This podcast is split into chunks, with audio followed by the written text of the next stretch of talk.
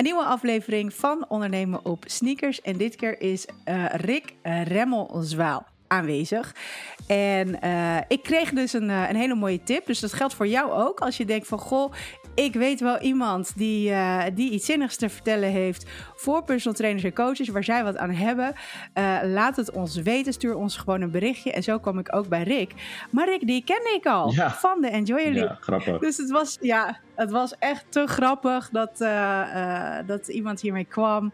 een lid van, van onze een collega van mij ook, Paula, met wie ik de evenementen, de Enjoy League, heb georganiseerd. En ik ken jou vanuit de CrossFit-wereld, maar je hebt een behoorlijke ontwikkeling meegemaakt. Dus daar gaan we zo meteen eventjes over, uh, over hebben. En wat bepaalde uh, onderwerpen die naar voren zullen komen. Um, en dat is niet zozeer, ja, uh, uh, dat, als je het hebt zeg maar over kracht, gaan we het meer hebben over spanning, over de positie en niet zozeer alleen maar gewicht verplaatsen. Zeg ik dat goed? Ja, ja, we zullen straks gewoon nog eventjes uh, dieper op intappen, maar het gaat inderdaad over bepaalde richtlijnen die je kan gebruiken binnen krachttraining, in plaats van ja. hele specifieke methodes aanhouden. Ja, precies. Dus daar gaan we wat meer op in. En dan gaan we daarna ook nog een beetje de diepte uh, opzoeken. Uh, het fysiek is natuurlijk altijd wel sexy en dat wil iedereen altijd wel weten. Maar we hebben ook nog een mentaal stuk. We hebben ook nog een spiritueel stuk. We hebben ook nog een emotioneel stuk. Die gaan we ook nog even kort aantippen. Dus Rick, ik zou zeggen, uh, onwijs welkom. Dankjewel. En ja, en um, uh, wat zouden mensen van jou moeten weten? Uh, misschien een kort stukje geschiedenis van hoe je bent begonnen, zeg maar, met, uh, met het coachen. En, en waarom je ervoor hebt gekozen om, zeg maar, toch wel wat, wat ja, specialistischer te werk te gaan.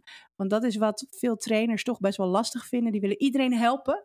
Um, en dan is het heel breed.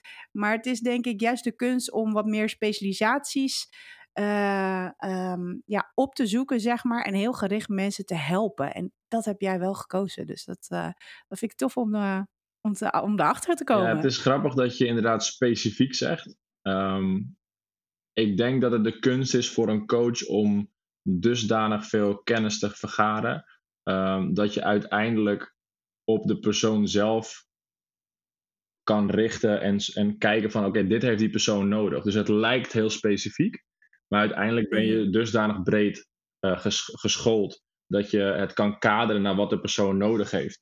En ik denk dat als jij als coach een helikopterview kan nemen en kan uitzoeken van hey, waar liggen nou de gaten of de, de verbeterpunten van de persoon. En daarop kan inzoomen in plaats van dat je kniespecialist bent of hartspecialist bent en dan inderdaad echt alleen daarnaar kijkt. Denk ik dat het mm. belangrijker is als coach om juist uit te kunnen gaan zoomen en vanaf daar naar plekken toe te gaan um, waar, waar de persoon in kwestie dus vraag naar heeft of eigenlijk um, ja, hulp bij nodig heeft. Dus het is grappig dat ik zeg specifiek, maar eigenlijk is het niet heel specifiek, maar we kunnen kaderen naar het specifieke punt van de persoon zelf. En ja, precies. Ik denk dat daarin het woord klinkt misschien een beetje zweverig, uh, een holistische aanpak, maar een holistische aanpak ja. betekent eigenlijk, het is niet zweverig, het is meer allesomvattend. Dus dat is wat holistisch betekent. En ik denk dat ik daar in de afgelopen jaren inderdaad, wat je zei, een enorme ontwikkeling in heb gemaakt. Omdat ik zelf vooral veel op mijn bek ben gegaan en, en maar niet achterkwam wat nou het grote probleem was. Um, en uiteindelijk werd ik een soort van geforceerd naar de plek toe dat ik zo hard stuk ging dat ik wel naar de bodem toe moest. En um, ja, als je dan eenmaal daarin gaat duiken, dan probeer je steeds dieper en dieper te graven van hey, wat ligt hier nou onder? Oh, maar wat ligt daar dan onder? En wat ligt daar dan onder? Zodat je steeds dieper bij de kern komt van grotere problemen. Dus zonder dat ik daar nu even diep in ga, is inderdaad mijn, uh, nou ja, hoe wij elkaar hebben leren kennen was de, vanuit de CrossFit wereld. Dat was uh, een jaar of vier geleden, denk ik. Drie, vier. Uh, 18 volgens mij. 18 alweer. 2018, hè? Vijf jaar volgens geleden. Mij, ja. Oké, okay, nou ja, inderdaad. Ja. Ik ben dus, uh, um, ik heb op de ALO heb ik gestudeerd. Dus ik ben in principe uh, gym, gymleraar geworden. Uh, en daarnaast tijdens mijn opleiding begon ik CrossFit in te rollen. ik heb een verleden als, als voetbalkeeper. En ik ben toen op het hoogste niveau als, in de jeugd heb ik, heb, ik, heb ik gespeeld, heb ik getraind. En toen wilde ik natuurlijk profvoetballer worden, zoals elke jong jongetje. En dat is helaas niet gelukt. Um, maar ja, toen moest ik toch wat doen met mijn leven. En ik vond sport hartstikke leuk. Dus toen zeiden mijn ouders van ja, ik wil wel dat je gewoon een opleiding gaat doen. Ik wist niet wat ik moest doen. Dus ik denk, ik ga maar de ALO doen. Want dan kan ik in ieder geval de hele dag sporten. Dan heb ik het in ieder geval leuk. En um, dat ben ik toen gaan doen. En tijdens de ALO ben ik me steeds meer gaan interesseren in de fitness. Um, ik vond anatomie vond ik leuk. Ik vond fysiologie werk, dus de bouw van het lichaam en de werking van het lichaam. Vond ik toen heel interessant. Vooral het mechanische. En toen, nou, toptrainer A en B, uh, overload gedaan. Um, toen ben ik de CrossFit-wereld ingerold, CrossFit level 1, level 2. En toen was ik natuurlijk helemaal lyrisch over CrossFit, want ja, dat is wat, wat er met iedereen gebeurt die in de CrossFit-wereld terechtkomt. Uh, yeah. Je kan er ook niet over, uh, over, over stoppen met praten. Um, en ik was tijdens de voetbal, daar ben ik eigenlijk een beetje mee gestopt uiteindelijk, omdat ik veel blessures kreeg. En um, ik had ook nog wat ander gezeur daarom met trainers en um, dat ik een prestatiedrang had en dergelijke. En een beetje groot ego begon te krijgen en dat werkte eigenlijk alleen maar tegen me. En toen kwam ik dus in de CrossFit wereld en toen was er weer iets heel nieuws. En daar raakte ik weer van aan. En toen dacht ik, hé, hey, dit vind ik hartstikke tof. Dus toen ben ik daar heel veel tijd en energie in gaan steken. Maar eigenlijk in hetzelfde patroon gevallen. Dus ook weer veel geblesseerd geraakt. En ik snapte maar niet hoe dat kwam. En toen kwam ik op een gegeven moment bij uh, Strongfit terecht. Dus dat is uh, mijn oud mentor, waar ik dus Paula, dus degene met wie Enjoya, die ik ook heb georganiseerd, um, daar heb ik haar leren kennen. En zij hebben mij toen door een bepaalde training heen gehaald, waarvan ik dacht, hey, dit is niet alleen het fysieke, maar er zit meer achter alleen het fysieke. En zij gaven me ook mhm. bepaalde principes op trainen die zo klikten in mijn hoofd. Dat ik dacht van, hey, dit klopt. En daar ben ik zelf mee gaan experimenteren. En ja, uiteindelijk zijn we nu vijf jaar later, vier jaar later, van dat, na drie jaar later vanaf dat moment dat dat gebeurde. En mhm. heb ik allerlei dingen geëxperimenteerd en op mezelf toegepast. En ben ik erachter gekomen dat er zoveel is. En dat het juist, er is geen goed of slecht. Er is alleen een bepaalde toepassing van bepaalde trainingsrichtlijnen. Uh, dus bijvoorbeeld een, een, uh, een bepaalde trainingsmethode kan voor deze persoon op dit moment heel goed werken, maar op, voor een andere persoon op hetzelfde moment eigenlijk totaal verkeerd werken. En ik denk dat als jij als trainer zijnde of uh, als coach zijnde de mens beter begint te begrijpen, dat je dan veel beter ook bepaalde tools kan gaan toepassen.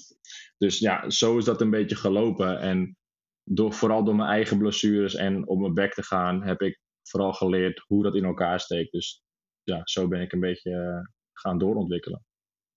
Ja, tof. En is dit zeg maar gewoon puur gekomen vanuit wat je, wat je zegt, ik ben zelf gewoon, ik, ik heb mezelf kapot gemaakt, want ja. dat is zeg maar wat je gewoon net ook heel duidelijk zei. Uh, en toen ben je op zoek gegaan. Is, is, was dit zeg maar de eerste methode die je vond? Dat je dacht van, hé, hey, er, er is zoveel meer en dit pakt mij, dit interesseert mij. Ik ga dit bij mezelf toepassen. En toen werkte het en toen ben je het zeg maar ook bij, uh, bij jouw coachklanten zeg maar, bij je, bij je klanten zeg maar gaan toepassen? Ja. Of heb je ook andere dingen geprobeerd en pak je daar ook nog dingetjes uit mee? Ja, eh, dit, was, dit was het eerste, zo de, Strongfit was het eerste moment dat ik dacht van, hey, ja. dit is iets wat echt klikt en wat werkt. Want ik voelde ook gewoon dat het werkte. En um, uiteindelijk ben ik dat ook weer op een pedestal gaan zetten. Dus ik heb het een beetje op een voetstuk geplaatst. Um, en dat is eigenlijk wat ik met alles een beetje deed. Van oké, okay, crossfit, dit is het. Voetbal, dit is het. Um, en -hmm. dat was hetzelfde. Oké, okay, strongfit, dit is het. maar daar, ja, kijk, niet alles is perfect. En ik denk dat het juist belangrijk is dat je open-minded kan blijven over verschillende soorten invalshoeken. En gaat kijken van oké, ik, pak, ik ga eens kijken in de yoga-wereld. Ik ga eens een keertje kijken in um, de strength and conditioning wereld op een andere manier. En kijken van oké, wat resoneert met mij? Ik pas het toe op mezelf en ik ga kijken wat het doet met anderen, zodat je vanuit daar gaat leren. En ik denk dat het hele probleem is in de wereld waarin we leven, is dat we in de fitnesswereld proberen heel veel mensen dingen te verkopen. En als je iets mhm. wil verkopen, dan moet je iets in een systeem plaatsen. Dus je moet een bepaald mhm. systeem hebben, een riedeltje, wat mensen kunnen, uh, kunnen leren en kunnen uitdragen. En als jij bepaalde richtlijnen geeft die je op jezelf moet toepassen, zelf moet gaan ontwikkelen, uh, moet gaan ervaren, dat duurt heel lang. Dus dat is veel moeilijker verkoopbaar. Maar ik denk wel dat dat de essentie is waar, waarin ik denk, waar, uh, waarvan ik zie dat het een betere duurzaamheid kan gaan genereren voor de fitnesswereld. En ja. waar ik van denk dat we nu echt fout zitten, is dat we proberen onszelf vast te houden aan bepaalde methodes en systemen. Die, wat ik net zeg, voor misschien voor de ene persoon hartstikke goed werken, maar voor de andere persoon totaal niet werken. Ja, ik, ik merk dat zelf. Ik, ik um, zeg maar, jouw manier van leren en toepassen, dat spreekt me wel heel erg aan. Omdat ik dat, het is, het is herkenbaar voor mij, zeg maar. Um, verschillende dingen leren, ook bij jezelf gaan toepassen. En je gaat eigenlijk je rugzak, ga je gewoon ja, vol, vol proppen, zeg maar, met allemaal kennis. En daar pak je uit wat er bij de klanten op dat moment uh, het meest. Het, het is even puzzelen, maar dat vind ik dus juist leuk. Ja, maar dat, maakt, dat vind ik dus interessant. Precies, maar dat, dat vind ik ook uh, wat iemand onderscheidt van een goede of minder goede coach. Kijk, iedereen kan iets gaan, uh, gaan herinneren en herproduceren. Maar kan mm. jij. Maar dat, dat, is, dat is informatie kunnen opdruinen. Maar kennis hebben, vind ik dat jij de informatie heb je geïmplementeerd in jouw systeem. Je weet wanneer je het op het juiste moment moet kunnen gaan toepassen. En dat vind ik dat, dat een goede coach maakt, ja of nee. Als jij inderdaad weet te schalen van oké, okay, wacht, ik heb nu misschien even dit toeltje nodig voor deze persoon. Ik heb dat toeltje nodig voor dat persoon. En niet, oké, ik heb één uh, fitnessopleiding gedaan. Dit is de waarheid. Boom, dit gooi ik op iedereen neer. Ja, precies. En, en dan echt differentiëren. Ja. En, en dat heeft tijd nodig. Aantallen moet je maken. Um, en en, uh, en dat, is, dat is dan meer voor de long term, zeg maar. Hè? Dus qua klanten ook. En ik denk wel dat dat heel erg lastig is in deze wereld. Wat jij zegt ook, zeg maar. Weet je, er, er moet veel verkocht worden, zeg maar. Um, en nu zijn er, en ik heb het daar in de vorige aflevering ook nog eventjes over gehad, dat het, dat het soms kan je wel eens de kriebels krijgen, maar mensen willen een quick fix. Ja. Mensen die willen um, uh, een antwoord op van wat is het perfecte schema? En wat is het perfecte, weet je wel, de perfecte manier. Kan je niet een schema maken wat voor iedereen goed is? Weet je wel, dat wordt ook wel eens gevraagd aan mij voor bedrijf of zo. Dan denk ik van nee, dat kan niet. Dat, dat gaat gewoon niet. Dat is, dat is gewoon echt onmogelijk. En ik begrijp het, hè. Want dat, het is wel die snelheid waar we in leven. Juist, hè? Dat is, dat, dat hele, die hele gedachtegang wordt in stand gehouden door het systeem waar we in leven. En dat is dus lastig om dat stigma te doorbreken. Um, tenzij je dus mensen de ervaring kan geven van oké, dit is dus de andere kant. En je moet het ervaren en voelen. En inderdaad, hoeveel mensen er wel niet naar een fysio lopen van hé, hey, jij moet mij fixen. Nou ja, mm -hmm. Maar dat, al kan die persoon dat, wat ga jij ervan leren voor de rest van je leven? Want als je dan uiteindelijk ja. na gaat denken over wat is nou ontwikkeling als mens zijnde, dat is uiteindelijk volgens mij dingen meemaken, daarvan leren en dat op een nieuw moment kunnen toepassen. Dus als jij iets hebt meegemaakt en iemand anders fixt dat voor jou, wat heb je er dan in de lange termijn daarna, eraan? Nee. Want je zal nee, zeker dat... weer, steeds weer in diezelfde cyclus terechtkomen. Hetzelfde wat ik ook heb gehad met mijn, met mijn ja. visie van oké, okay, ik moet. Wat, wat ik al heel erg had, is dat ik prestatiedrang had, omdat ik iets wilde laten zien aan een ander dat ik wat kon. Want dat is waar ik op beoordeeld mm. word. Tenminste, toen ik als jongetje in het doel stond, werd ik beoordeeld op: hey, je moet een bal tegenhouden. Als je een bal niet tegenhoudt, dan hebben we verloren en dan gaat het fout. Dus ik kreeg heel erg van: oké, okay, ik moet dit laten zien. Ik moet mijzelf laten zien dat ik wat kan. Want dat is waar ik op beoordeeld word. Dus dat kreeg ik met CrossFit hetzelfde. Ik ging niet focussen op mezelf, uh, om mezelf te ontwikkelen. Nee, ik wilde wat laten zien aan een ander. Dat is waarom ik van competitie ja. naar competitie sprong. En uh, van qualifier naar qualifier, omdat ik iets wilde bewijzen ten opzichte van een ander. Maar toen ik dat begon te begrijpen, dat een hele verkeerde mindset was, want dat is wat ik probeerde me te leren, waardoor ik steeds stuk ging. Achteraf gezien heb ik dat geleerd. Toen ik dat begon te begrijpen, ging ik er ook heel anders in staan. En begon ik ook weer eens een keertje plezier te hebben in sporten. En wat is dan het, het stuk? Want, want dit is voor mij ook heel herkenbaar. Ik heb veel wedstrijden gedaan. En, en, en voor mij was het ook een stukje soort van: ik kan ook wat. eh, je wilde jezelf ook bewijzen, zeg maar, aan jezelf, maar ook aan je omgeving. Ehm, en later ben ik dat heel anders gaan zien. Maar is er voor jou dan een moment geweest dat die, dat, dat kwartje viel bij jou? Van, nou oké, dit is dus wat ik ervan heb geleerd. En ik hoef mezelf niet meer te bewijzen, want ik ben goed zoals ik ben. En ik ga nu verder op een andere manier. En ik wil meer kunnen genieten van het proces en het trainen en, en dat soort dingen. Wat is dat bij jou dan echt geweest? Nou, bij mij was het dus letterlijk het geval dat ik niet eens wist dat ik in dit hele, in dat hele cyclusje vast zat. En toen ik een keer een, een, een workout meekreeg, waarbij ik niet wist hoe lang ik dit moest doen. Niet wist hoeveel mhm. sets en reps ik dit moest doen. Uh, ik kreeg alleen richtlijn, loop zo ver als dat je kan. En als je wilt stoppen, moet je zelf afvragen waarom je wilt stoppen. Dus toen werd ik zo geconfronteerd met dat ik naar mezelf moest kijken in plaats van die validatie uit de externe wereld. Dat ik gewoon letterlijk op dat moment mezelf weer voelde alsof ik dat jongetje van 14 was, die daar op dat voetbalveld stond. En toen dacht ik, holy shit, ik heb mezelf zo lang voor de gek gehouden. En toen klikte dat in één keer.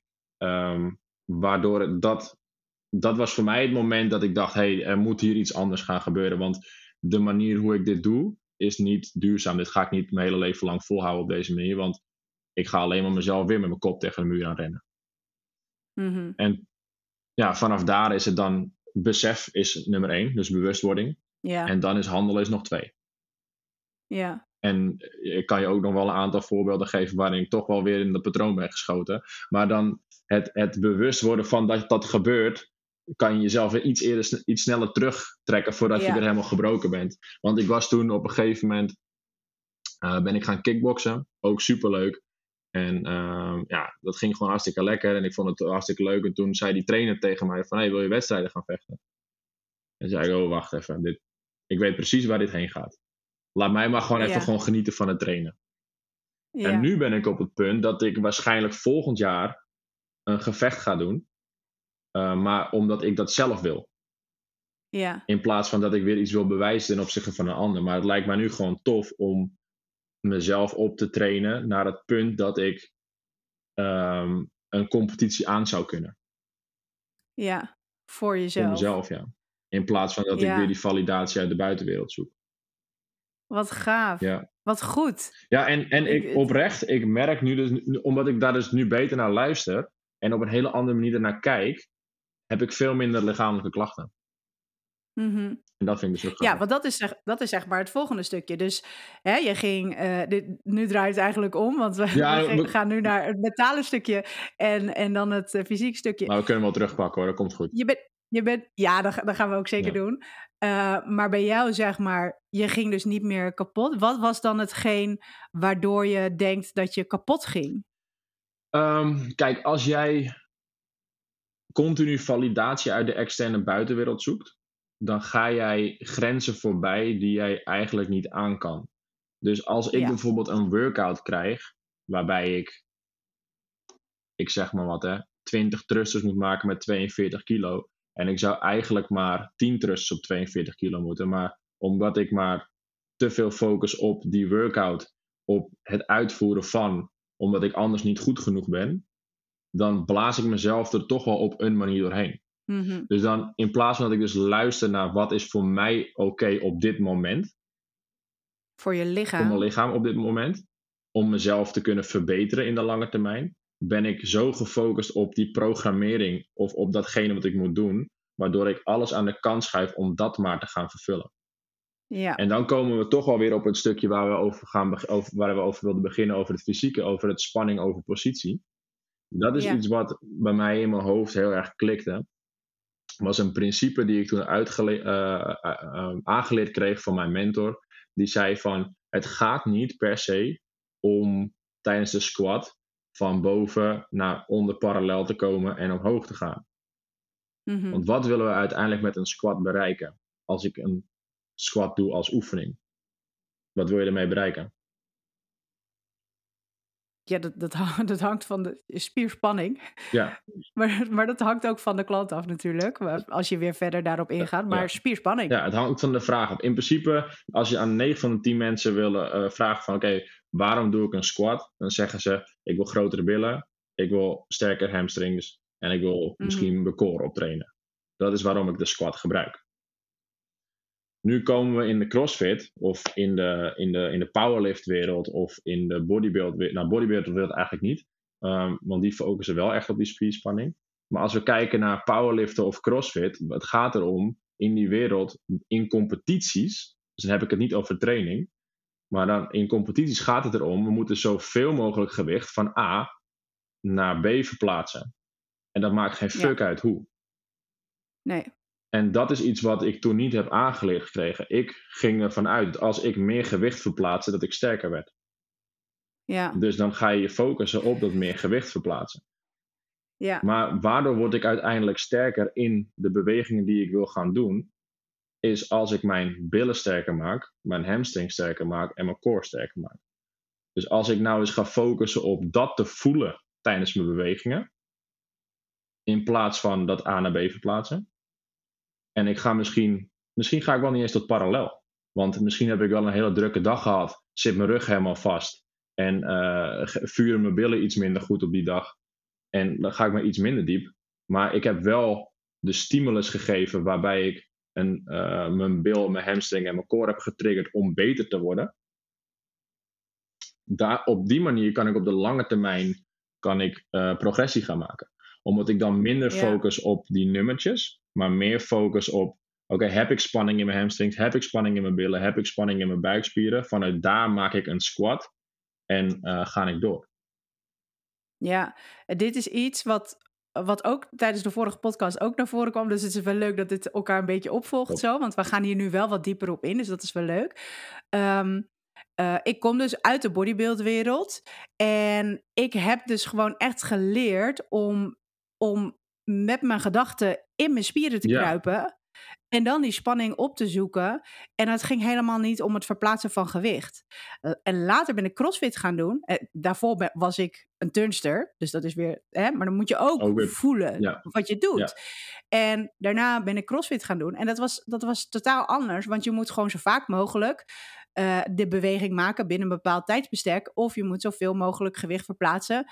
Um, uh, een one rep backs of, of wat dan ook, 3RM of, of iets, zeg maar. En en een PR. Maar dat, die basis, ja, weet je, die basis die zat er bij mij wel al in. Dus voor mij is dat heel logisch en teach ik dat ook vanzelf naar mijn klanten. Maar toen we het daarover hadden, toen dacht ik, oh shit, het is, het, het is voor veel mensen gewoon niet logisch om, om echt te voelen, zeg maar, wat ze doen. welke spieren gebruiken. Het is niet voor iedereen vanzelfsprekend. En dat is wat ik bedoel met CrossFit kan voor jou dus een fantastische manier zijn van trainen. Omdat jij die achtergrond al hebt van ik weet hoe mijn lichaam voelt. Ik kan de juiste spanning creëren. En vanaf daar beweeg ik verder. Waarbij ik vanuit mijn ego-kant alleen wilde presteren. En er geen fuck om ja. hoe ik me voel. Maar alleen maar ga, ga, ga. Tot het punt dat mijn lichaam gewoon tegen me zegt waar ik... Uh, mazzel, uh, dit, dit trek ik niet. Bekijk het maar. Ja, want dan uh, op dat punt was ik dus mentaal blijkbaar sterker dan fysiek. Dus mhm. dan bijt ik me er toch wel doorheen. Maar ja, uiteindelijk dan trekt je lichaam dat niet meer. Ja, dus als je bijvoorbeeld kijkt naar, uh, dat vind ik ook wel een leuk, leuk onderwerp, is mobiliteit. Hoe mensen naar mobiliteit kijken. Um, ik zie mobiliteit als een, uh, hoe ver kan jouw spier verlengen onder de juiste spanning. Hmm. Dus er is een verschil tussen uh, hoe uh, mobiel ben ik. Dus kan ik een gewicht verplaatsen onder de juiste spanning. Dus denk bijvoorbeeld aan bankdrukken. Kan ik uh, rustig dus de bar laten zakken terwijl ik mijn pek aanhoud? Of verlies ik de mhm. spanning in mijn borst en ga ik naar mijn nek of naar mijn side delt? Um, en flexibel, kijk, ik kan natuurlijk wel gewoon mijn arm flexibel hierheen bewegen. Dus niet alleen de range of motion? Nou ja, wel dus range of motion. Maar range of motion is voor mij de, de, de afstand die je kan Ja, maar niet alleen. Mm. Het is niet alleen de range of motion, want je wil wel de controle en die spierspanning. Ja, dus, dus, dus spanning, uh, sorry, range of motion is dus voor mij, kan, tot waar kan ik het gewicht verplaatsen onder dat ik spanning kan houden.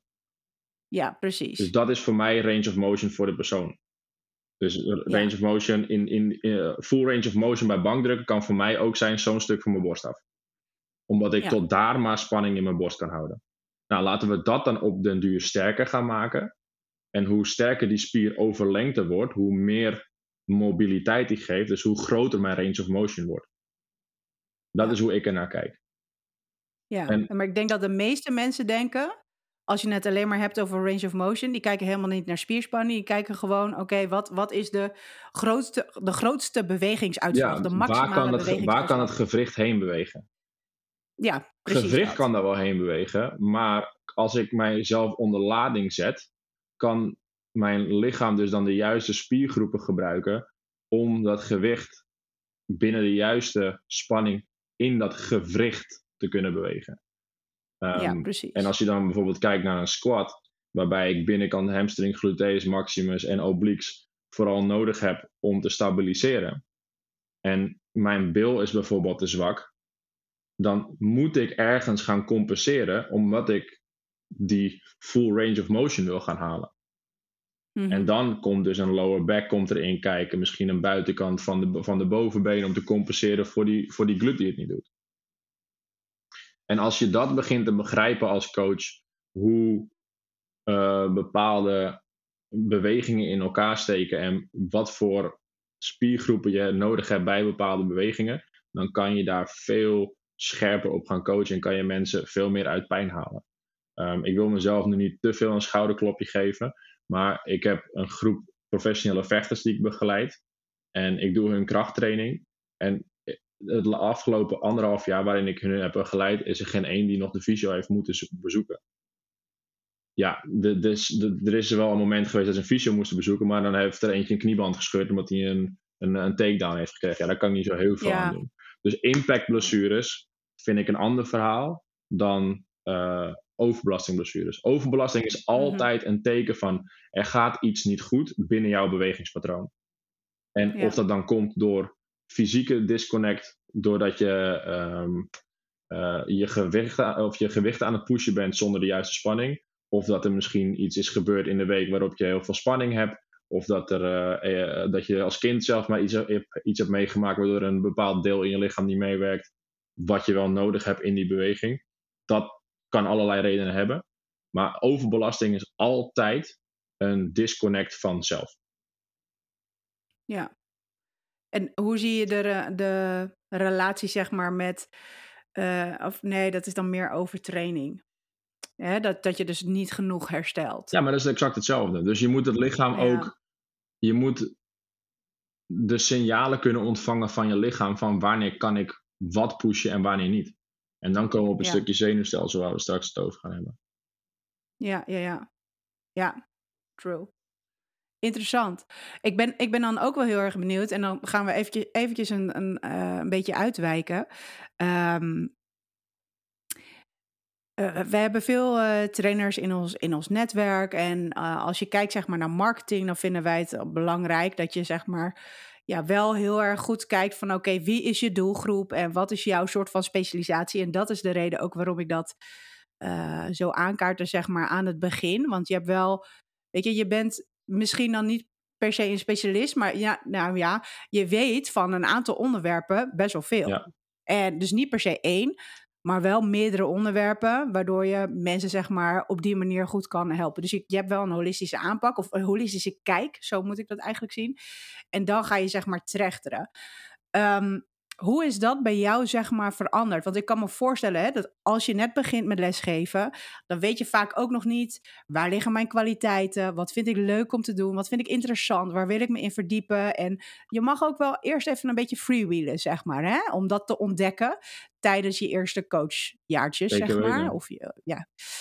Um, en hoe is dat bij jou, zeg maar, um, nee, daar hebben we het net over gehad, ontwikkeld dat wilde ik niet zeggen. Hoe vermarkt jij dan jezelf? Want wij zeggen altijd, op het moment dat jij iedereen zou willen helpen en, en je, uh, je vertelt het ook op je website, advertenties of iets, zeg maar, hè, of gewoon de manier van promoten, je manier van marketingvoering, dan voelt precies niemand zich aangesproken. En als je wel, zeg maar, richting een doelgroep gaat of richting een specialisatie of wat dan ook, dan is, dan is het makkelijker om mensen, de juiste mensen aan te trekken. Hoe heb jij dat ontwikkeld door de jaren heen?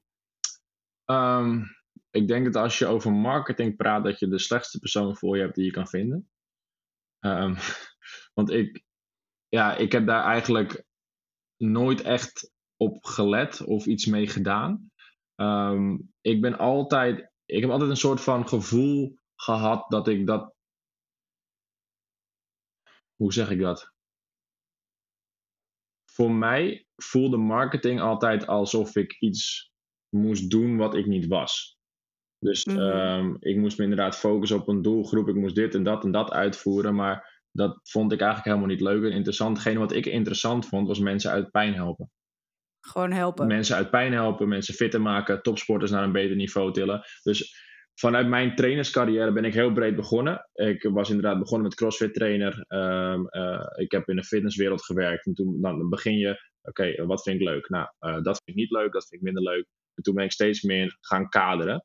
Um, oké, ik, eh, ik vind het niet echt heel interessant meer om Sandra 20 kilo te laten afvallen. Dat is niet mijn, niet mijn ding. Dat ligt niet helemaal in mijn mm. lijn. Ik vind het heel erg tof als bijvoorbeeld iemand met een hernia binnenkomt die je kan helpen en een jaar later een sandbag van 80 kilo zie optillen zonder pijn. Ehm, ik vind het ook heel tof als ik mijn vechters naar een hoger niveau til en een jaar later die gasten zonder pijn alles zien doen en dat zij zoveel zelfvertrouwen hebben in de kooi dat ze eigenlijk van tevoren al hebben gewonnen. Ehm, ik denk dat het allerbelangrijkste is voor een coach dat je gaat afvragen van wat vind ik nou heel tof? Wat vind ik heel leuk om te doen? Want dan blijf je dicht bij je authentieke zelf. Ehm, mhm. Ik vond dit heel erg interessant om te doen, omdat ik dit pad opgeduwd ben. En ik, ik ben, heb deze dingen geleerd door mijn ervaring, door alle dingen die ik heb meegemaakt. En daardoor kan ik, mijn, uh, kan ik mensen helpen die hiermee resoneren. Dus ik heb nooit echt gefocust op een bepaalde marketingstrategie of ik heb nooit gewerkt met een bepaald marketingbureau of met een plan. Ik heb altijd vanuit mijn authentieke zelf mezelf weten te profileren op Instagram. Uh, dat is het enige wat ik eigenlijk gebruik voor marketing. Uh, daar deel ik gewoon de dingen, uh, de dingen die ik, ja, waarvan ik voel van oké, dit, is, dit is misschien handig dat mensen dit weten. Um, mm-hmm. En ja, grappig genoeg heb ik altijd mensen gehad die mij op dat moment nodig hadden en naar me toe zijn gekomen. Dus ik denk dat je het van, vanzelf ook wel aantrekt. En als jij. Moet ik wel zeggen dat ik mezelf in een positie heb neergezet waar, waar ik dat kan. Ik denk dat als jij als jonge ondernemer dit gaat starten en je, je moet geld verdienen, dat er op een gegeven moment ook sales gemaakt moeten worden. Dat je wel marketing moet gaan draaien om sales te maken. Dus ik heb daar helemaal geen probleem, mhm. eh, geen probleem mee, want ik begrijp dat. Maar ik heb daarnaast heb ik gewoon nog een baan gehad als gymdocent, wat voor mij een vast inkomen genereerde. Dus dat vaste inkomen, dat gaf mij heel veel veiligheid en zekerheid, waar, waar ik daarnaast gewoon vrij rustig en stressloos kon ondernemen en rustig mijn, uh, mijn klantenbasis op te bouwen en mijn vertrouwen richting mensen op te bouwen. Zonder dat ik er druk achter hoefde te zetten. Dus ik heb nooit een niche hoeven kiezen. Ik heb nooit uh, een bepaalde strategie hoeven kiezen ik heb altijd vanuit mezelf kunnen handelen en dat heel organisch kunnen gaan opbouwen. Ja. Dat is eigenlijk hoe ik ja, En ik denk dat, ja, dat is, dat is ook wel een beetje de manier hoe uh, ik ben gegroeid, zeg maar. Want eh, ja, toen had je, toen ik begon, jij mag dat is twintig jaar geleden of zo. Nee, volgens mij langer. nou, in ieder geval, toen had je Hives. Ja. Facebook was er nog niet eens. Ehm, en uh, als je een website had, dan was dat ook al echt best wel heel erg bijzonder, zeg maar. Dus ik, ik ben eigenlijk ook gewoon aan de slag gegaan met mensen. En, dus grotendeels mond op mond. Um, mond op mond. En via, zeg maar, de klanten die, eh, die positieve resultaten hadden bij mij, zeg maar, die, die gaan dan ook, zeg maar, wel met dezelfde soort mensen of met dezelfde soort uh, ja, doelen of hè, de, dezelfde typetjes, zeg maar, die komen dan vanzelf wel. Dat denk ik ook. En, oh, sorry. Ja, ja. Of... Nee, en dat is, maar ik denk dat er, dat er wel, zeg maar, twee verschillende uh, manieren zijn nu op dit moment, of die mij opvallen omdat ik gewoon veel trainers spreek of ze doen het op deze manier. Ze focussen zich gewoon echt op de inhoud. En ik wil gewoon mensen begeleiden. En ik hoef niet in één keer heel snel een gigantische business op te bouwen. Ik wil gewoon mensen helpen. En daardoor groeien ze en krijgen ze via via toch wel klanten. En kunnen ze zeg maar het andere kunnen ze afbouwen, want dat is vaak wel wat ze willen. Ehm, of mensen die kiezen ervoor om in één keer zeg maar zo'n omslag te maken, een besluit te maken van oké, ik ga dit doen voor mezelf. De eerste paar klanten hebben ze wel en dan lopen ze vast. En dan komt marketing. Ja, oké, voor wie ben je er? En wat is jouw specialiteit? En hoe wil je die mensen helpen? Wie is je doelgroep? En dan moet je sales gaan maken. Ja, oké, dat, dat vinden ze dan helemaal verschrikkelijk. Maar dan hebben ze even de juiste handvatten voor nodig. Maar ik denk, ik denk dat je echt zeg maar twee van die verschillende ja, uh, ja, manieren ziet van hoe mensen in dit vak rollen, zeg maar. En ik denk als je, ik, ik, ja, ik zal waarschijnlijk misschien een beetje mensen beledigen hierover, maar ik denk dat als je kijkt naar de, naar de branche waarin wij zitten, ik denk dat je, als je salesgericht bent, dat je in het verkeerde vak zit. Want we zijn met mensen hebben mhm. te maken. En de mensen die jij wil gaan helpen, ehm, die hebben jou nodig als begeleiding. En die moeten naar jou toe komen omdat ze, um, omdat ze jou nodig hebben en niet omdat jij zo'n goede sales, eh, salescampagne hebt, hebt staan draaien en mensen weten te overtuigen van een bepaald product. Um, waar ze misschien zelfs niet eens helemaal achter staan of niet eens weten dat ze er klaar voor zijn. Um, ja, ik, ik denk wel dat het heel. Want, want nu lijkt het net. Uh, zo denken veel mensen over sales. En ik doe zelf nu ook sales. En dat deed ik voorheen niet. En ik vond het ook echt verschrikkelijk. Maar ik ben er wel van gaan houden. Vanwege de wijze waarop ik het aanpak. En ik had bijvoorbeeld toen straks een, ehm, een, coach aan de telefoon uh, uit België. En um, toen vroeg ik ook van, maar wat, maar wat is jouw ambitie? Dus hij had interesse in hetgeen wat wij aanbieden, zeg maar met lifestyle coaches, want daar werk ik dan ook voor. En um, toen ging ik doorvragen over zijn ambities en alles. En toen zei ik van, joh, maar dit, dit past helemaal niet bij je dan. Ja, oké. Toen zei hij, oh, dankjewel. Ja. En toen zei ik, ja, ik, ik ben er alleen maar om jou, uh, om te kijken waar sta je, wat wil je, wat zijn je ambities en te kijken of dit matcht. En als dit niet matcht, en dan heel eerlijk, ga ik je ook helemaal niks verkopen. Dus en, en dat is zeg maar wel, als jij gewoon vanuit jezelf weet, ik wil mensen oprecht helpen. En niet per se omdat ik mijn rekeningen moet betalen, maar omdat je die mensen wil helpen. En je doet het op die manier. Dan, denk, dan kan je er veel mensen mee helpen. Zeker, en dat is, ook de, dat is dan de manier hoe jij sales insteekt. Kijk, ik ben ook dagelijks bezig met sales. Want mensen mhm. komen naar me toe en die hebben vragen over wat ik doe. En dan ben ik ook met ze in gesprek. En dat is sales. Maar ik denk inderdaad net de manier hoe jij, uh, met, met welke intentie jij je marketing inzet, uh, dat dat een hele grote, uh, grote dealbreaker is. Kijk, als jij een product verkoopt, ja, dan heb ik helemaal geen probleem met, je, met hoe jij een bepaalde marketingcampagne aanvliegt. Maar als we, ik, ja, hetgeen wat mij gewoon dwars zit, is dat heel veel mensen denken: oké, okay, ik ga snel geld verdienen in deze wereld. Uh, want er is veel vraag naar en ik uh, heb uh, een cursusje gedaan en we gaan gewoon gassen met een bepaald schemaatje waarvan je ziet dat mensen knijterhard crashen bijvoorbeeld naar, naar, naar een, een trainingsschema omdat ze veel te veel volume hebben gedraaid. En dat is niks dan ten nadele van, van die coach, omdat hij misschien niet eens weet dat hij te weinig kennis heeft. Maar mm um, ik denk dat er te veel mensen in deze wereld springen om gewoon geld te verdienen. En dat, ja, dat zie ik eigenlijk als een iets heel. Ja, ten koste van. Ja. En dat is zeg maar, en, en ik denk dat we elkaar wel de hand kunnen, kunnen schudden op het moment dat je. Je ziet nu natuurlijk gewoon heel veel via social media en alles. En dan zie je dus ook dit soort dingen voorbij komen. En ik kreeg net toevallig ook weer van een PT-klant van mij een linkje. Oh, kijk nou, oom, dit is wat ik wil. En uh, toen stuurde ze een linkje. En dat was echt zo'n Amerikaans uh, too good to be true story.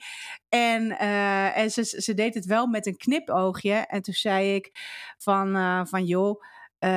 je, je moet niet uh, je moet niet zeg maar voor deze fancy stuff en die quick fixes gaan, gaan vallen. Wat voor jou belangrijk is, is dat je gewoon weer vertrouwen terugkrijgt in je lichaam. Dat je zonder pijntje zeg maar gewoon je dagelijkse dingen kan doen en dat je gewoon een gezond lichaam hebt. En helaas dat, gebeurt dat niet. Dat is... En helaas gebeurt dat niet in een zesweeks programma van. Uh, nee. Dit was, ook, dit was ook echt zo'n zesweeks ja. programma, weet je wel. En ze, begreep, ze begreep het ook wel.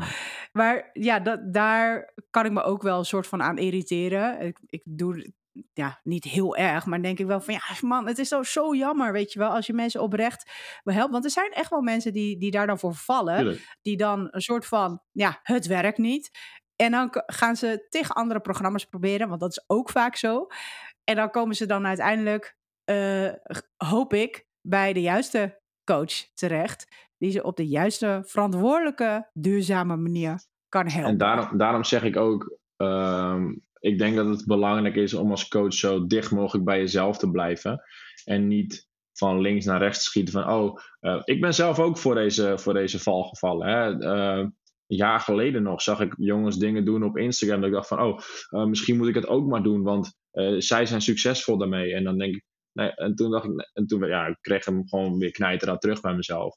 En toen besefte ik ook mm -hmm. van, nee, Rick, dat is niet hoe het werkt. Blijf gewoon al bij jezelf. Doe gewoon jouw eigen ding. En als ik zo authentiek mogelijk blijf, uh, dan bouw ik gewoon het vertrouwen op met mijn klanten. En dan komt het vanzelf echt wel. Um, er, is Ja. zo, er zijn zoveel mensen op deze wereld die we kunnen helpen. Als ik alleen al kijk naar het dorp waar ik nu woon. Door, dat, door de manier hoe ik me heb opgesteld, zijn er een aantal mensen naar me toegekomen. Van oké, ik, ik wil graag met jou werken. Oké, dan pas jij dus bij mij. Maar wat jij net zegt, um, ik heb ook wel eens met mensen gesproken. Dat ik van ja, misschien is het handig als jij naar, naar de concurrent toe gaat. Want misschien past dat op dit Mhm. moment wel even een stuk beter bij jou. En als we Ja. dat met z'n allen kunnen gaan creëren in deze, eh, in deze fitnesswereld, dan denk ik dat we in plaats van een heel erge concurrentiestrijd zijn, dat we veel meer kunnen samen gaan werken naar uiteindelijk het doel wat we met z'n allen willen. En dat is mensen een stuk fitter maken, een stuk blijer maken en uiteindelijk deze wereld gewoon een stuk een mooiere plek maken. Ja, Want ik zie zeker. inderdaad dat die kant het ook weer echt een negatief een negatieve sfeer geeft. En juist weer inderdaad die competitiesfeer. En juist die, eh, nee, je moet bij mij en niet bij hem sfeer. En dan krijgen we eigenlijk weer meer die stress. En dat, dat, dat versterkt zich alleen maar die kant op. Ehm, Ja, en zeker. ik merk dat bij mezelf ook. Hè. Ik, ik ga niemand, eh, niemand nu, eh, nu oordelen. Ik heb het zelf ook meegemaakt. Maar hoe langer ik nu hier in het wereldje zit, hoe meer ik dit begin te beseffen dat het op deze manier veel beter werkt. En dat heb, ik heb het hier ook Het op, op mijn achtergrond. Weet je, het, het, hetgene wat ik het leukste vind om te doen, is om te inspireren en om te onderwijzen. En dat probeer ik mezelf continu aan te herinneren. Dat ik zo dicht mogelijk Ja. bij mezelf blijf staan. Want dat is Ja. wat ik heel tof vind. En Ja. ik moet me niet laten opnaaien wat iemand anders doet, eh, wat voor diegene heel erg werkt. Ja, ja, ik had dat in het begin wel met social media, met eh, vol- volgens mij was er voornamelijk Instagram en zo, weet je wel. Dat, toen kwamen echt een beetje die fit girls en zo. Ehm, en toen had ik wel, ik weet niet meer of ik was net gestopt met wedstrijden, ik weet het niet meer. Maar in ieder geval, die lieten, lieten dan, ik, ik zeg nu dan even fit girls, maar dan weet iedereen een Ja. beetje waar ik het over heb, weet je wel. Constant alleen maar die foto's van hoe geweldig zij zijn en eh, het liefst zo, eh, zo naakt mogelijk. En toen dacht ik van, ja, maar is, is dit nou... Dan zie je dat heel veel gebeuren. Is dit nou de manier waarop je jezelf in een markt moet zetten, weet je wel? En soms dan ga je wel eens eventjes twijfelen. En ik heb, ik heb dat nooit echt op die manier gedaan. Ehm, maar dan ga je wel eens twijfelen. En ook wel, zeg maar, gesprekken voeren met, met andere trainers ook... die zoiets hebben van, ja, oké, maar moet ik dat dan wel of niet doen en willen? Want dan ga ik eigenlijk een beetje, ja, dan ga je een beetje vanuit ehm, eh, van buitenaf en niet vanuit jezelf, zeg maar, meer informatie delen. Ja. En ik, ik denk dan af en toe ook wel eens van ja, als je zoveel volgers hebt, weet je wel, los van waar ze in geïnteresseerd zijn. Maar probeer dan ook in ieder geval nuttige informatie te delen.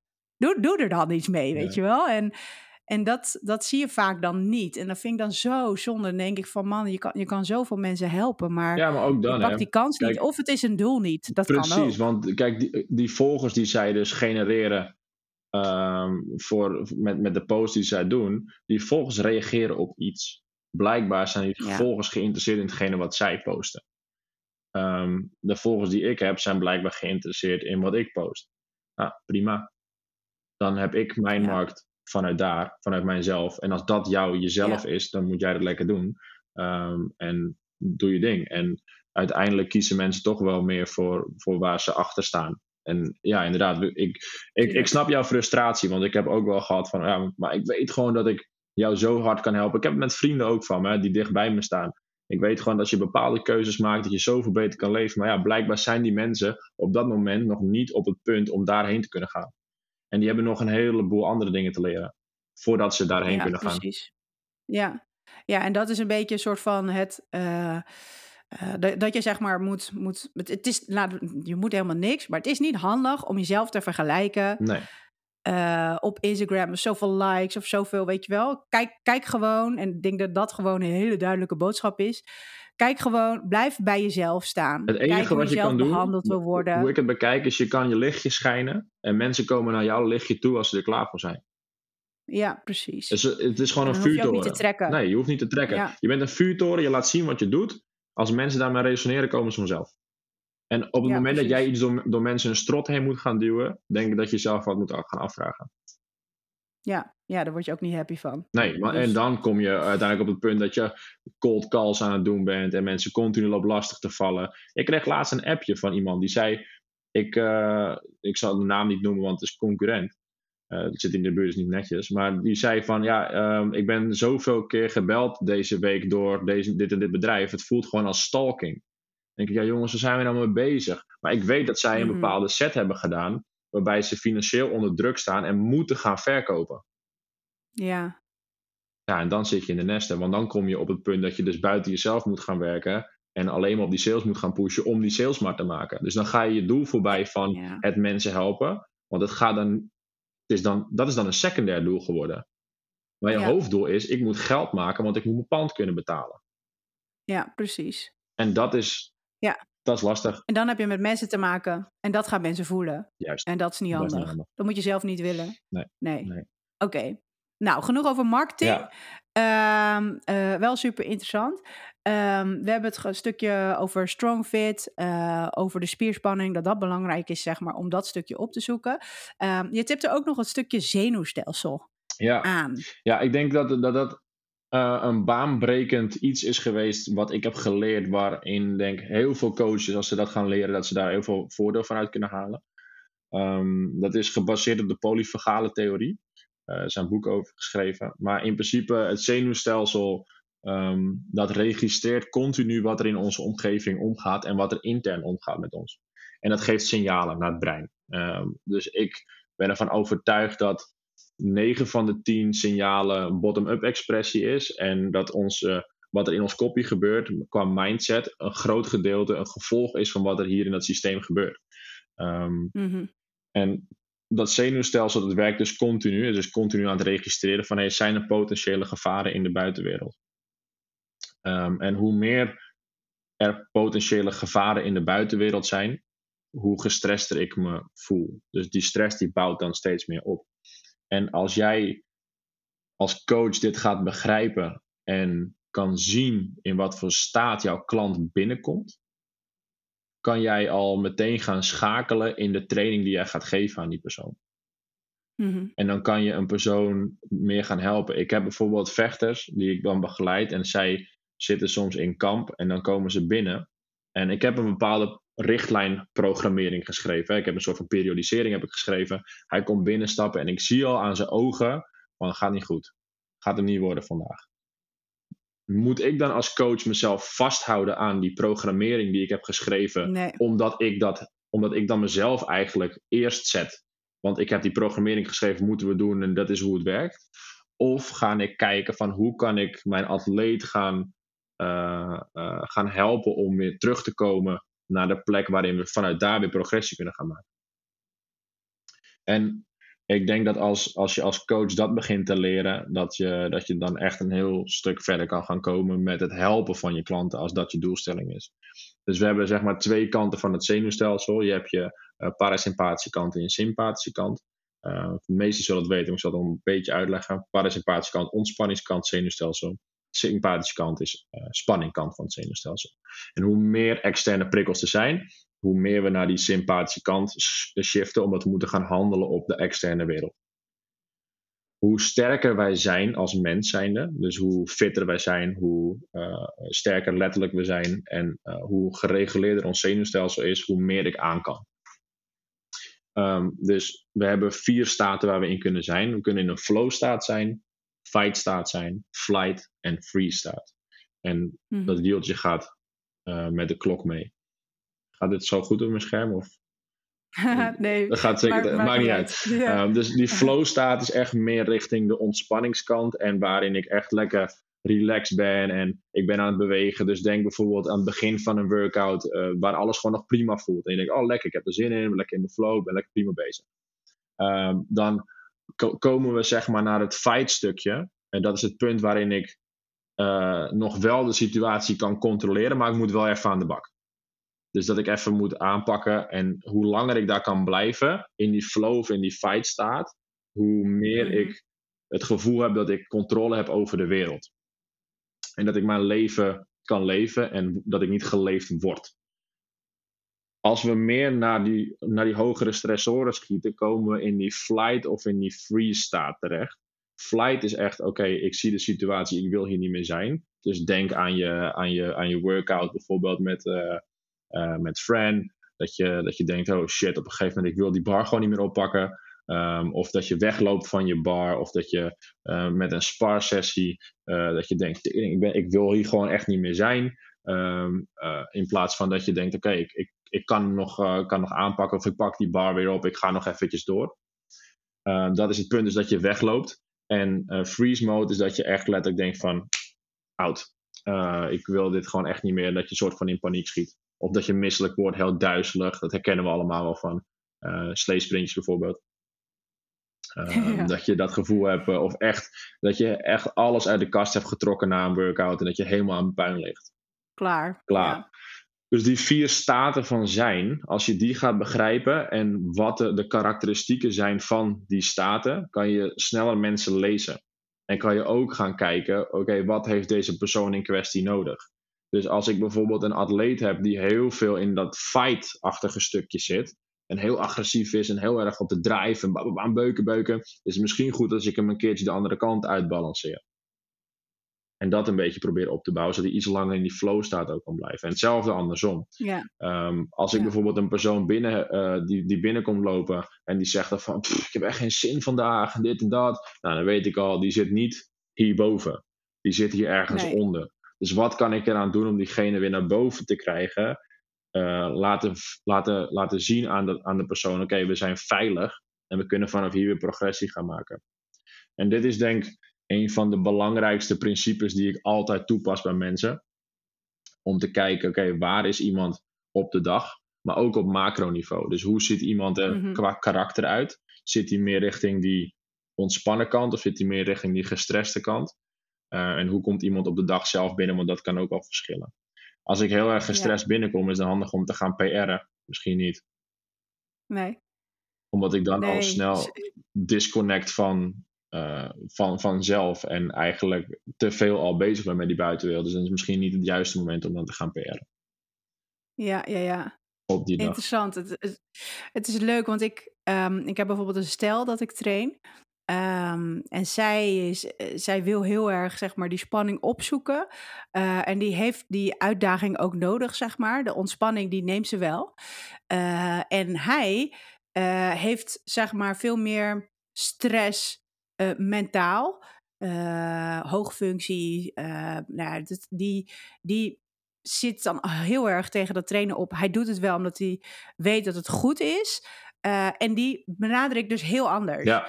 En soms, dan, dan zie je, of niet soms, regelmatig, dan zie je van, nou, nou, je mag hem flink aanpakken hoor. En dan denk ik, nee, dat gaan we helemaal niet, doen. weet je wel. dus, dus, dus ik zeg, nee, ik wil gewoon dat hij lekker die training doorcruist.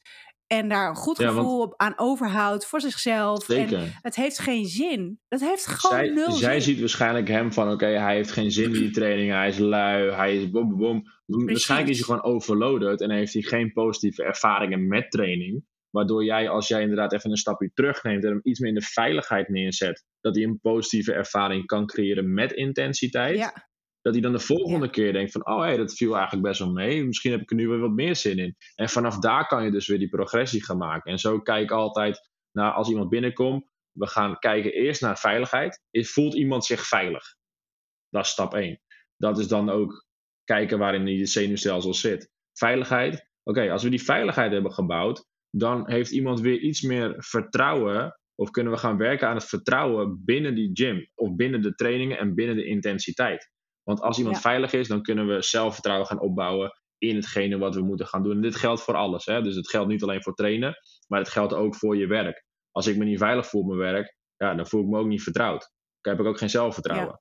Nou, veiligheid bouwen, zelfvertrouwen bouwen. En als we zelfvertrouwen hebben gebouwd, dan kunnen we eens een keertje gaan kijken naar kunnen we prestatie gaan pushen. Want Ja. zonder die fundering en, gaan we, en we gaan werken aan die prestatie, dan klappen we zo hard in dat zenuwstelsel weg, omdat het lichaam het ziet als een enorme stressprikkel en, en als een te grote verandering, dat het lichaam zegt, nou, echt niet, gaan we niet doen.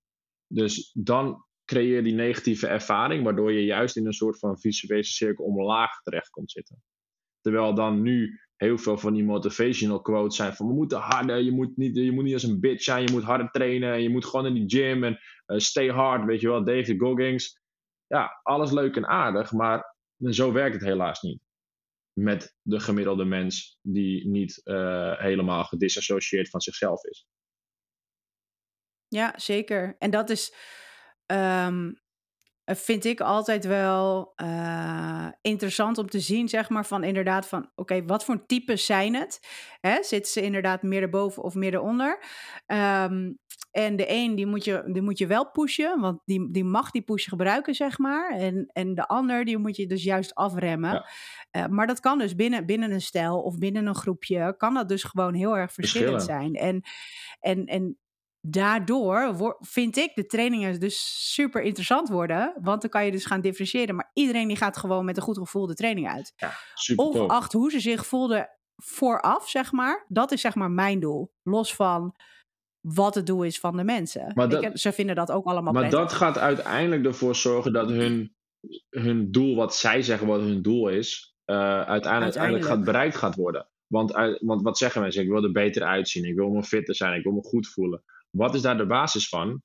Je inderdaad echt goed voelen tijdens die training.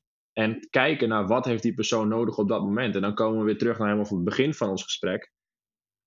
Als jij dus inderdaad die hele rugzak vol hebt met tools, dan weet jij precies waar je moet gaan tweaken bij de mens, ook in een groepsetting of bij een één op één setting. Kijk, wat heeft deze persoon op dit moment nodig? Ik als, als CrossFit coach was voorheen ook altijd, nee, je moet gewoon je bek houden, je moet gewoon trainen. En je moet harder Mhm. en we moeten gewoon, eh, je hebt het pas goed gedaan als je kapot ligt op de grond.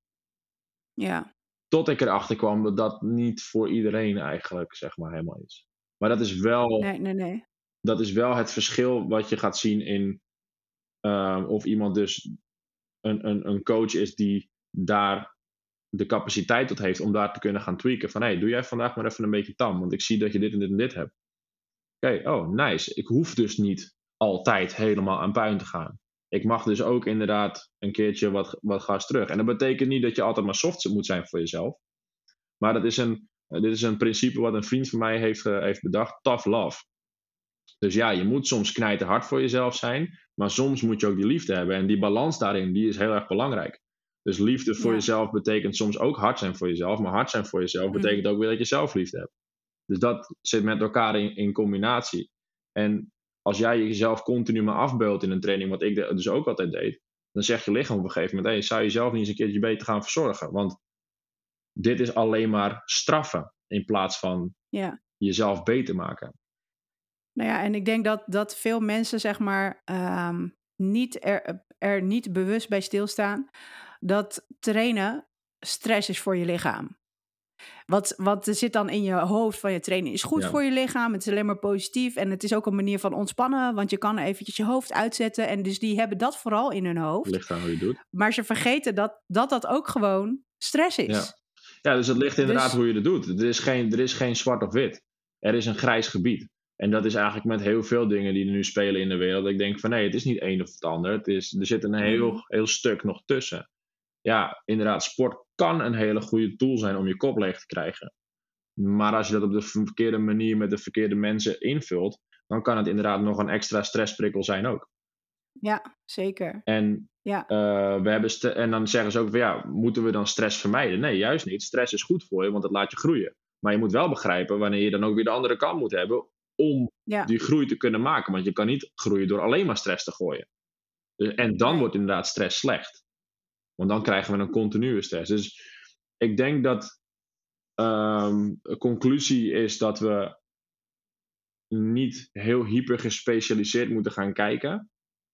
We moeten Mhm. eh, alles overkoepelend kunnen benaderen, alles omvattend kunnen Ja. benaderen. Ehm, en we moeten kijken dat we niet alles te zwart-wit gaan zien, maar dat er ook een heel grijs gebied tussen zit en dat we alles in context gaan bekijken. Ja. Kunnen, we, uh, Ja. kunnen we inderdaad jouw situatie nu meenemen in deze training? Kijk, ik heb een programmering geschreven, dat is tof, maar ik heb bijvoorbeeld nu een manier van trainen die ik voor mezelf aan het testen ben, waarbij ik nu gewoon schrijf. Vind een, een eh, eh, wat heb ik, ik zat even kijken. Oh ja, vind een, een heavy voor de dag, eh, waarbij je iets van de grond afpikt.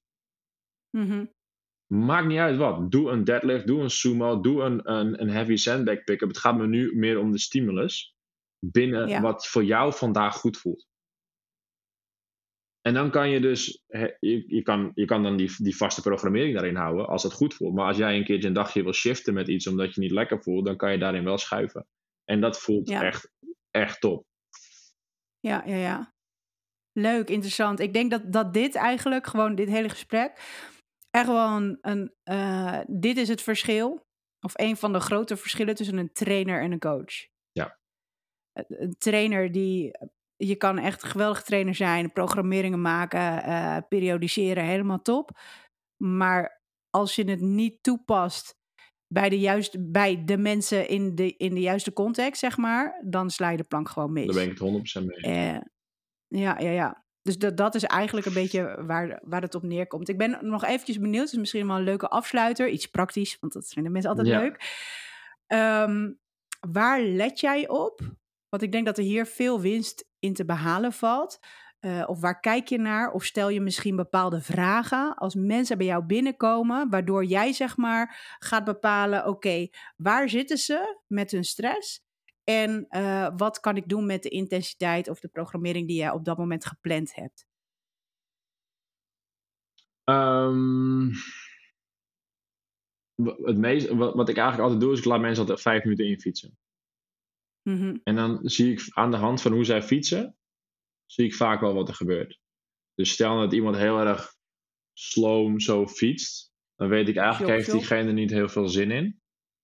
Eh, dus er is daar misschien iets aan de hand, dus dan kan je aan de hand daarvan een vraag stellen. En dan zou ik nooit, je moet nooit dingen in mensen hun mond neerleggen. Maar je moet vragen stellen waarbij zij een reactie geven om eh, te laten zien, of zichzelf vooral te laten zien waar ze staan. Ik kan ook iemand zien die zit echt knijter op die fiets. Die zit alvast te beuken vijf minuten. Nou, dat weet ik ook. Eh, die is misschien wel eventjes, die zit hier. Misschien heeft hij wel heel veel, weet ik veel. Misschien heeft hij net een ruzie gehad in het verkeer ook of zo. Dat kan. Eh, of je hebt gewoon mensen die gewoon, hey, gewoon vijf minuutjes rustig lekker infietsen. Dus wat ik dan vaak zeg is, hey, ga eens vijf minuten infietsen. Of we beginnen met vijf minuutjes infietsen. Maar ik geef niet eh, de richtlijn, Een opdracht? een opdracht. Nee, ik zeg, Nee. ga maar gewoon vijf minuutjes fietsen. En dan zie je vaak aan de hand wel hoe iemand fietst, waar iemand staat. Ja, Die vind ik leuk. Ehm, en dan kan je ook kijken naar ademhalingen. Dus als iemand heel Ja. erg door zijn mond ademhalend, weet, weet je ook al, hey, misschien is de stress wel ietsjes omhoog. Ehm, als iemand dus rustig door zijn neus kan ademen, in en uit, en gewoon goed kan focussen op uitademhalen, dan weet je, iemand zit al iets meer in de ontspannen kant. Je kan ook kijken naar ogen, naar eh, hoe iemands Ja. ogen staan. Ja, dat, maar dat is inderdaad ook, dat zijn dingen die, eh, die je met, met leert. die je leert door vlieguren te maken. Ja, ehm, dat voor die. Ik heb wel En misschien. een voorbeeld van een vraag, een open vraag. Ja, ehm, ik zeg vaak. eh, ehm, ja, gewoon hoe voel je je? Ik vraag vaak aan mensen Ja. hoe voel je je? En als mensen vaak al niet kunnen reageren op van dat ze. Dan zeggen ze ja, ik voel eigenlijk niks. Dat is voor mij al een teken dat ze helemaal zijn weggeklapt van zichzelf. En als mensen dus Mhm. super hard gaan overanalyseren, dan zijn ze te veel in hun kopie bezig. Ja, ik voel Mhm. dit, dit, dit, dit, dit. En dan, dus je hoeft, je hoeft geen oordeel erover te geven, maar gewoon meer een vraag stellen van hé, hoe voel je? En dan kijk je ook gewoon hoe iemand reageert op die vraag. Ja, precies. Ja. Dus de- eigenlijk meer eh, luisteren, eh, kijken op, of opletten eigenlijk naar wat ze niet zeggen in plaats van wat ze wel zeggen. Ja. Ja. Dat zou je kunnen doen. Ik heb nog wel misschien een leuke voor de, voor de luisteraars die ze zelf kunnen uittesten op zichzelf over het spanning over positie. Dus dat je een beetje meer begrijpt van, oh, dat bedoelt hij met, eh, met de mobiliteit. Eh, kan je met ademhaling ook doen, dus je kan me meedoen als je wil. Ehm, ga even rechtop zitten. Je leg je, je vinger op je borstspier. En doet je hand even in een 90 graden, alsof je een press gaat maken.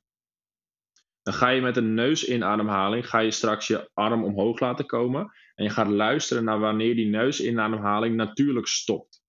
Daar stop je met bewegen. Dus ik zal één keertje voordoen.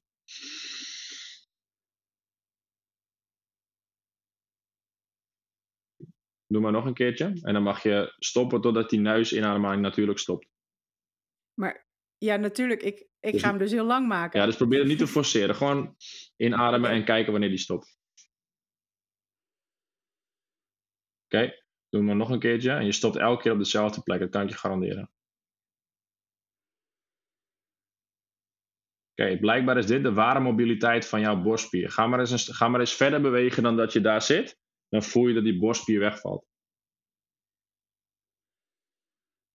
Ja, dat is raar. Het is een beschermingsmechanisme vanuit je lichaam.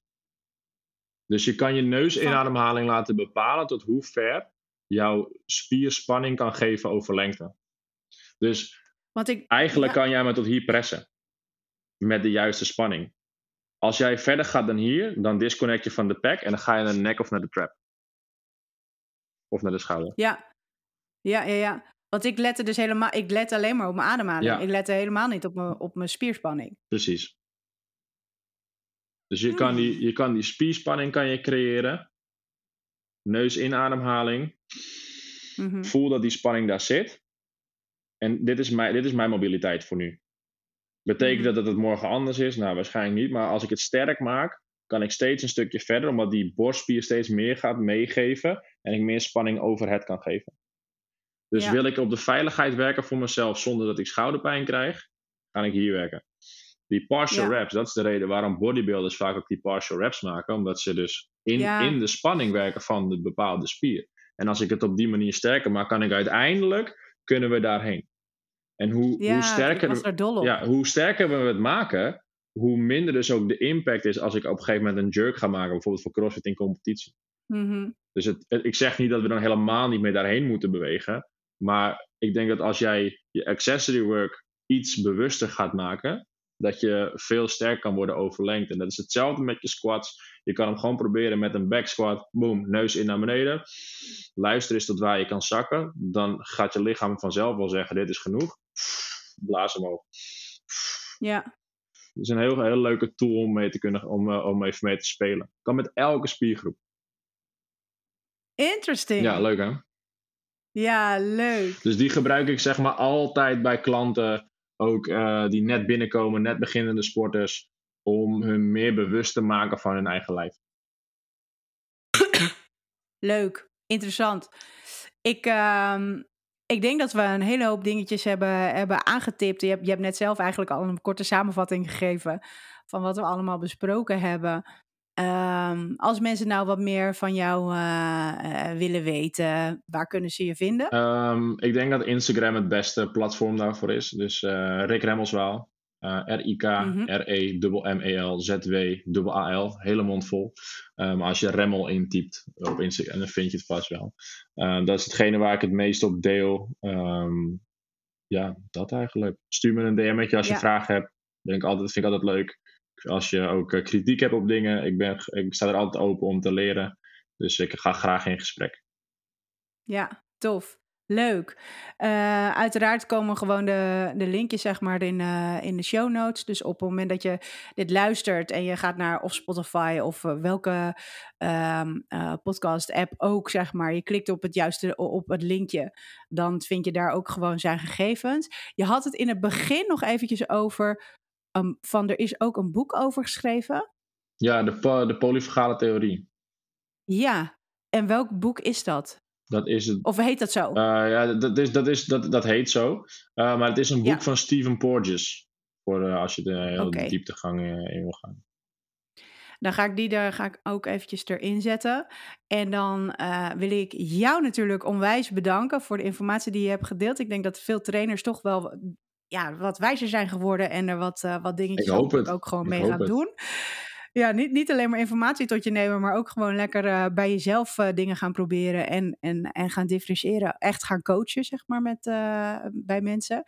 En als jij dan, en ik heb het aan het begin van, uh, van de show natuurlijk ook al gevraagd, heb jij iemand, ken jij iemand waarvan je zegt, nou, die heeft nou net zo'n tof verhaal of uh, misschien wel een ander onderwerp, dat is natuurlijk ook wel, wel heel erg interessant, waar andere personal trainers en coaches zeg maar wat van op kunnen steken, stuur ons een berichtje, uh, want dan nodigen we die persoon gewoon heel erg graag uit voor, voor een aflevering. En dan gaan we volgende keer alweer naar aflevering 107. Dus ja, we gaan gewoon lekker door zo. Lekker bezig, Naomi. ja. hey, dankjewel. Ook de luisteraars, dankjewel Rick, dankjewel nogmaals. Jullie bedankt, jij en, bedankt. Um, yes. En we zien jullie en we horen jullie in de volgende aflevering. Doei doei!